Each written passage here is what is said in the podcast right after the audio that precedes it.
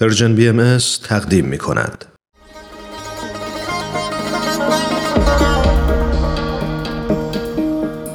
شنوندگان عزیز رادیو پیام دوست، تا لحظاتی دیگر با برنامه گزیده‌هایی از یک سخنرانی و چهارمین و یا بخش پایانی گزیده‌هایی از سخنرانی دکتر بهروز ثابت همراه خواهیم بود با عنوان آموزش برای گفتمان نوین اجتماعی. دکتر بهروز ثابت نویسنده، محقق علوم اجتماعی و استاد فلسفه و علوم تعلیم و تربیت و مشاور مراکز آموزش عالی آمریکا هستند و این سخنرانی رو در 28مین کنفرانس سالانه انجمن دوستداران فرهنگ ایرانی ایراد کردند. از شما دعوت می‌کنم با این برنامه همراه باشید.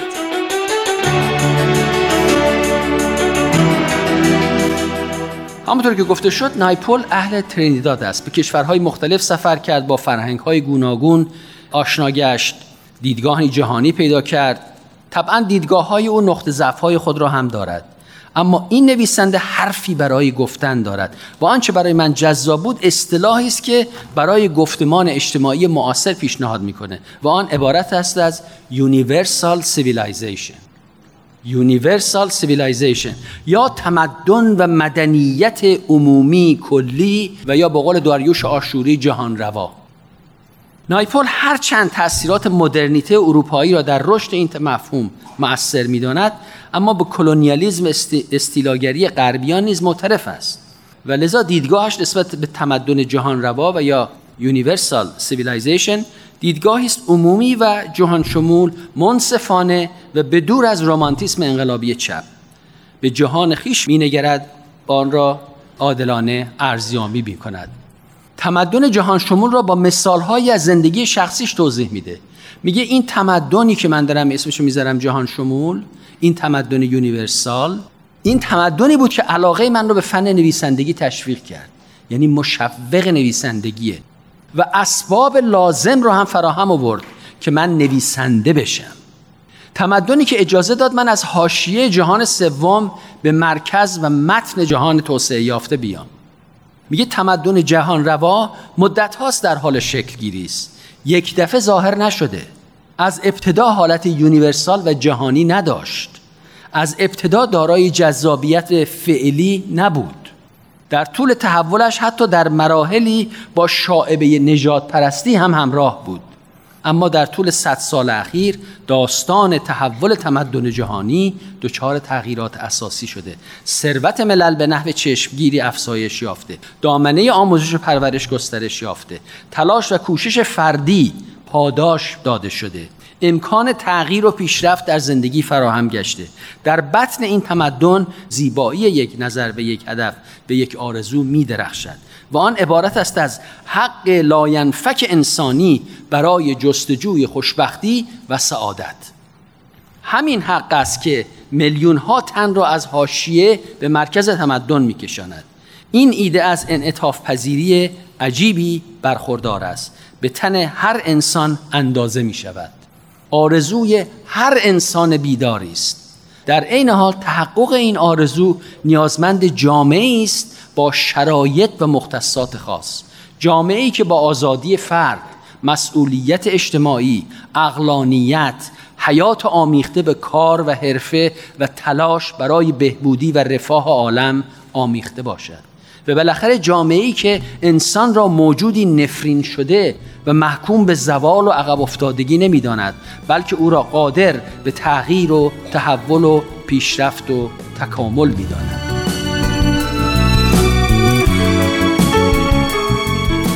شنوندگان عزیز رادیو پیام دوست، با لحظاتی موسیقی با ما همراه بمونید، چون بعد از اون ادامه گزیده‌هایی از سخنرانی دکتر بهروز ثابت را با هم دنبال خواهیم کرد.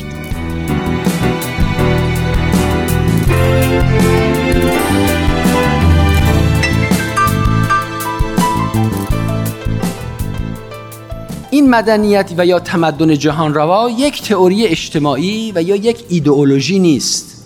این رو باید مورد نظر، اون رو نباید نوعی از سیاست و یا تفکر حزبی و جناحی فرض کرد.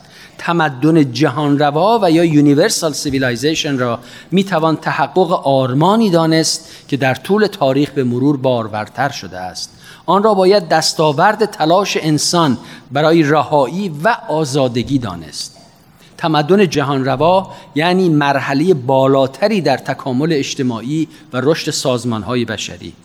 یعنی همانطور که مدرنیته جهان رو عوض کرد و اساسی نو برپا ساخت، تمدن جهان روا نیز مرحله ایست در امتداد رشد و تکامل مدرنیته. یعنی ابزار مدرنیته را نفی نمی‌کند، به علم و تکنولوژی و عقل و خردمندی مدرنیته پایبند است، اما به دنبال فضاهای وسیع‌تر و سبزتر است. انتقاد پست مدرنیسم از مدرنیته، یعنی مثلا محدودیت عقل، آفت مصرف زدگی و بوروکراسی، بحران معنویت و اخلاق، نابودی محیط زیست، اینها در حقیقت نشان دهنده نیازی است که بایستی از مدرنیته گذشت و طرحی نو درانداخت. و اینجاست که باید پرسید آیا یونیورسال سیویلایزیشن یک آرزوی صرف است، یک خیال شاعرانه است، یا یک تئوری موهومانه است؟ شاید رویدادهایی که در قرن گذشته و قرن 21 رخ دادند برخی را به این نتیجه گیری برساند. به راستی هم ما در دوران ایده ها و انتظارات برباد رفته زندگی می کنیم. دورانی که ایدئولوژی های تمامیت خواه سیاسی و مذهبی وعده مدینه فاضله را سر دادند، اما سرانجام به سرابی موهوم تبدیل شدند. اما نکته قابل توجه برای جوانان آن است که هرچند آرمان‌های بدلی و ایدئولوژی‌های قیصرمآبانه شکست خورده اند، اما سیر پیشرفت و حرکت باز نیفتاده است. تحولات علمی 200 سال اخیر عصر نوینی رو گشودند و نشانه‌ای هستند که یونیورسال سیویلایزیشن یک واقعیته. ما در علوم پایه تئوری نسبیت و فیزیک کوانتوم و مدل پارادایم های جدید رو داشتیم در شناخت انسان، از طبیعت، از ماده، از قوانین حرکت و تحول. اندیشه تکامل نه تنها در طبیعیات تأثیر گذاشت، بلکه حیات و اجتماع رو هم دگرگون ساخت. پیشرفت‌های نظری زمینه رو برای اختراعات و تکنولوژی فراهم ساخته، به نحوی که چهره عالم رو دگرگون ساخته.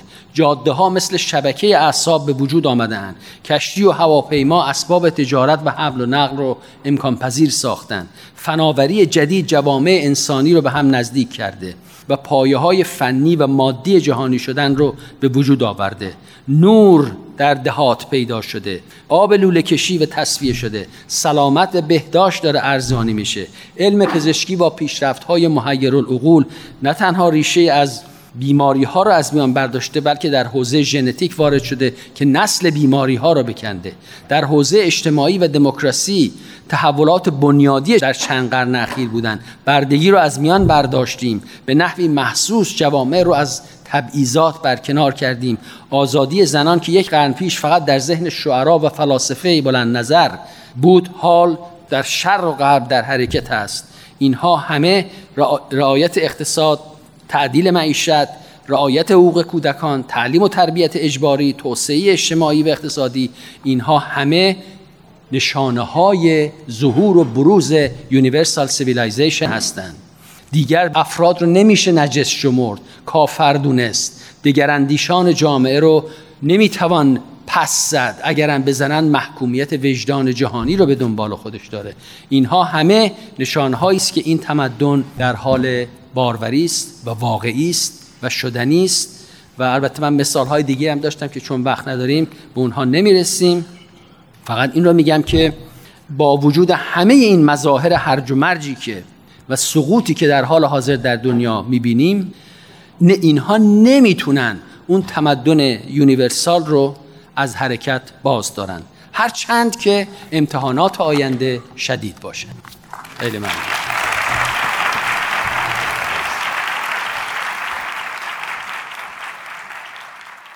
شاه من، ماه من، رحمتی به حال زورم بفکن، از روی خود روشنی به شام تو،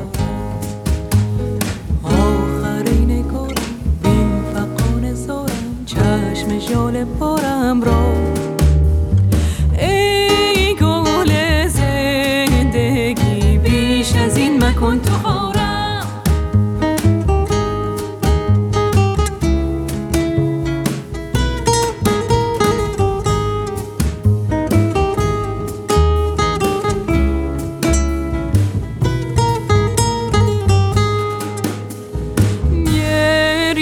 تا که ناله تا چند سوزدم دل و کارم شده مشکل بوده آهم بسته راهم جون رسم به ما